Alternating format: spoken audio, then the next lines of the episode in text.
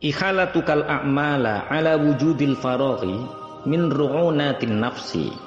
Menundamu pada amal karena menunggu waktu yang luang termasuk tanda kebodohan. Jadi kalau ada seorang salik wong sing pingin menuju Allah nunda-nunda no amal supaya amaliku iso marepna ing Gusti Allah alasane perkara gak duwe waktu luang di sela-sela kesibukan dunianya. Ingatlah bahwa tindakan itu merupakan tanda kebodohan jiwanya. Tanda kebodohan jiwanya. Lah kok diarani bodoh niku ning ngopo kan ya bodoh wong dia menunda amal ngenteni waktu luang. Padahal iso uga ajal sewaktu-waktu menyemputnya, dia belum sempat beramal. Utawa karena kesibukan-kesibukannya semakin bertambah, karena kesibukan dunia pasti akan terus bertumpuk satu dengan yang lain saling berkaitan. Mulane bodoh nek nah, wong nunda amal akhirat demi amal-amal duniawi. Mulane kan waktu adalah prioritas. Nek kepingin sedekah ojo ngenteni sugih.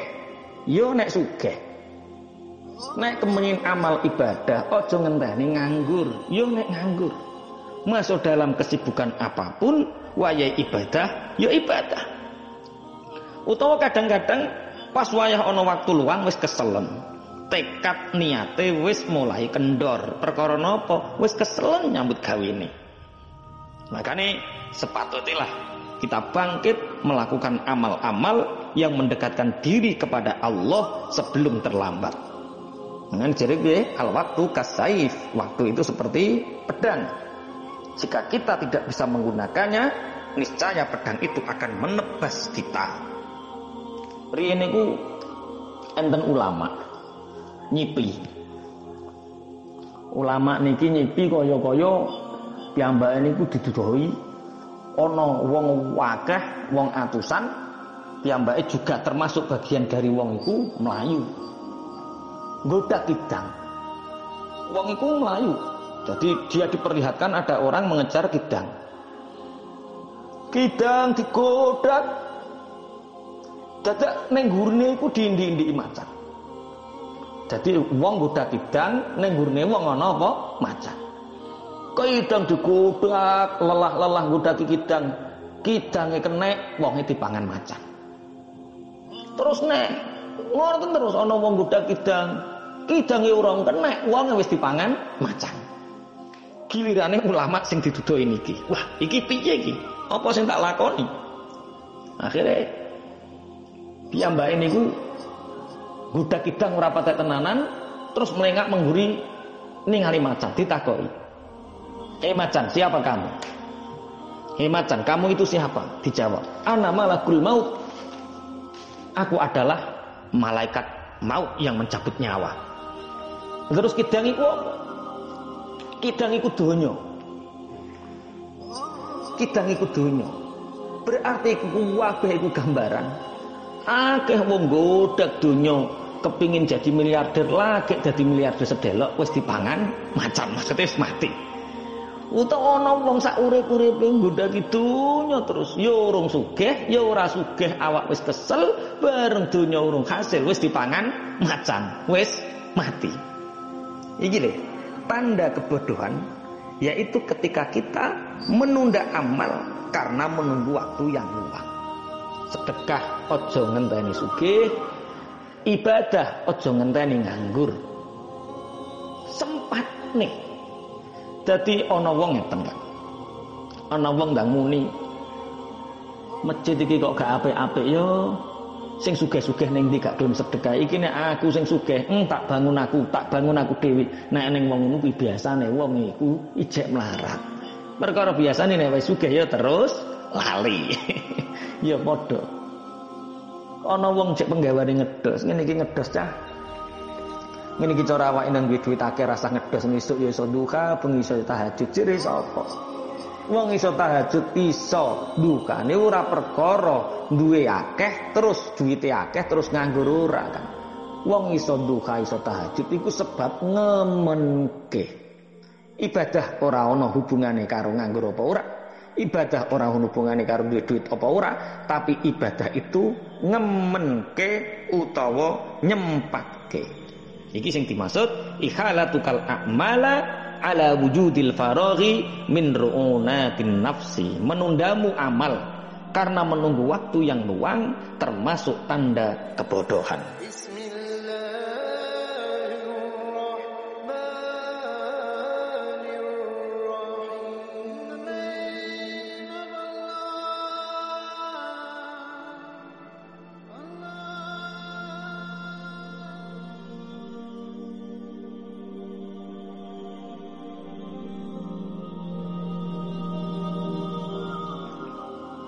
ingin belajar tidak menyia-nyiakan waktu, tidak menunda amal, semangat selalu dalam beribadah. Tirwo Abdullah bin Umar. Sinten Abdullah bin Umar niku sahabat putranipun Umar bin Khattab radhiyallahu anhu. Piyambake belajar langsung kali Rasulullah, ugi belajar langsung kali bapak inggih punika Umar bin Khattab. Jadi nganti dalam sejarah Abdullah bin Umar yang banyak meriwayatkan hadis apa sing dilakoni Kanjeng Nabi terhadap suatu urusan ditiru. Nek niru niku cermat teliti. Contoh, Kanjeng Nabi Muhammad sallallahu alaihi wasallam nate salat di suatu tempat. Maka Abdullah bin Umar melakukannya pula di tempat itu. Utawa ning tempat liyane misalnya. Kanjeng Nabi nate berdoa sambil berdiri. Persis di tempat itu juga Abdullah bin Umar berdoa sambil berdiri. Rasulullah berdoa sambil duduk di tempat itu, maka Abdullah bin Umar di situ juga berdoa sambil duduk pula. Suatu saat Rasulullah nate mudun songkok untani. Mandap saking untani terus melakukan sholat dua rakaat. Maka Abdullah bin Umar membuatkan purun ketinggalan. Mbak melakukan perjalanan dan melewati tempat itu yang Rasulullah singgah kemudian sholat persis untanya di sangklang gunung Sholatnya dua rakaat di tempat Rasulullah sholat. Sama persis. Niki Abdullah bin Umar. Dia selalu meniru apa yang dilakukan oleh Rasulullah. Nate Kanjeng Nabi ngelakoni apa? Tengeriku Abdullah bin Umar ngelampai. Kanjeng Nabi mampir teng pundi melakukan apa? Abdullah bin Umar ngelewati tempat itu yang nglakoni apa sing dilakukan Kanjeng Nabi. Makanya Sayyidah Aisyah niku nate matur ngomentari Abdullah bin Umar tak seorang pun mengikuti jejak langkah Rasulullah sallallahu alaihi wasallam di tempat-tempat pemberhentiannya sebagaimana yang dilakukan oleh Ibnu Umar atau Abdullah bin Umar. Beliau niki lambang dalam ketaatan, lambang dalam semangat ngelakoni apa sing dilakoni Kanjeng Nabi Muhammad sallallahu alaihi wasallam dunia niku tidak pernah menyibukkan beliau.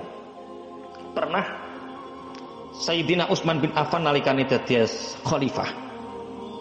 Abdullah bin Umar niki ditimbali untuk dijadikan hakim, diberi jabatan hakim. Tapi Abdullah bin Umar nolak.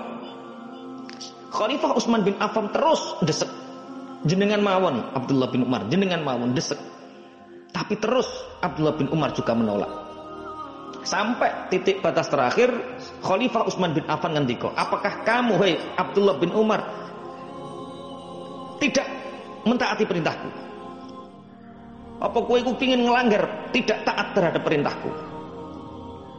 Abdullah bin Umar jawab, "Mboten ngoten Khalifah.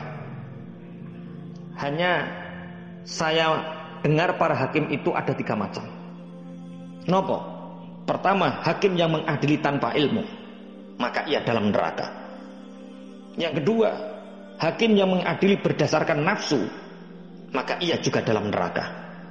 Dan yang ketiga, hakim yang beristihad dengan hasil istihadnya betul, maka ia dalam keadaan berimbang, tidak berdosa, tapi tidak pula memperoleh pahala. Dan saya atas nama Allah memohon kepadamu, wahai Khalifah Utsman bin Affan, agar aku dibebaskan dari jabatan itu. Masya Allah. Iki sinten ditawani jabatan mboten purun. Tapi niki sebagai bentuk ghiroi Abdullah bin Umar kangge ninggal di dunia. Makanya suatu saat enten cerita malih tentang betapa gigihnya tidak menunda-nunda amal sing jenenge Abdullah bin Umar niki. Diceritakan oleh Abu uh, Ibnu Wa'il nih. Ibnu Wa'il. Nama aslinya Ayyub bin uh, Wa'il Ar-Rasibi. Niku nate ngendika ngeten. Suatu hari Abdullah bin Umar niki nampi duit niku sebanyak 4000 dirham. 4000 dirham. Setiap sak dirham niku rong gram emas. Lalu 4000 dirham berarti 8000 gram emas. Berapa itu jumlahnya sampai itu dewi 4000 dirham niki ditampi terus diparingi kalih cara sakniki mantel sing sangka kulit sing apik regane mahal ngoten. Hari itu Ayub bin Wa'il niki ningali Abdullah bin Umar nampi duit sak monten katai. Dan pada hari berikutnya Ibnu Wa'il niki ningali teng pasar. Abdullah bin Umar niki teng pasar tuku panganan kanggo jarane mboten gak ada duit. Janggal niki Ibnu Wa'il niki. Wingi duitnya sak monten katai. Lah kok sak niki ora duwe duit ditangkleti. Kok maksudnya tuku tuku suket tuku sukete jaran, tuku panganane jaran kok utang, le duit wingi teng pundi kan ngoten. Akhirnya ditangklet nih. Ditangklet nih kali keluarganya. Aku melihat Abdullah bin Umar wingi iku nampani duit 4000 dirham. Lah kok dino iki esuk iki aku ndelok nyawang Abdullah bin Umar kok tuku suket jaran kok utang duitnya neng di akhirnya keluarga niki jawab duit 4000 dirham itu tidak sampai malam hari entek telas habis dibagi-bagikan adapun baju mantel baju mantel baju dingin baju anti dingin itu pertama ya didamel dinggo lalu ia pergi keluar tapi bajune pun boten enten sedekah no tiang lintu Masya Allah Ibnu Wa'il niki piyambake mara teng pasar. Terus Ibnu Wa'il niki ngundang wong-wong hei kaum pedagang ngomong apa yang kalian lakukan terhadap dunia lihatlah Ibnu Umar Abdullah bin Umar Datang kiriman kepadanya sebanyak 4000 dirham, aku saksinya. Tapi kemudian dibagi-bagikan hingga esok pagi ia membelikan hewan tunggangannya makanan secara utang. Pedagang-pedagang ini sami nangis. Terinspirasi. Memang seorang yang gurunya adalah Nabi Muhammad dan bapaknya adalah Umar bin Khattab adalah seorang yang luar biasa. Beliau tidak pernah menunda amal. Apa neh kebelit karo apa? Dunia. Ditawari jabatan kali Khalifah Utsman bin Affan jadi hakim boten purun. Pagi hari mendapat 4000 dirham malam hari sudah habis. Pripun kula jenengan kan niki muga-muga mawon eh sithik akeh iso niru. Jejak-jejak para salafus saleh termasuk jejak para sahabat ngeten niki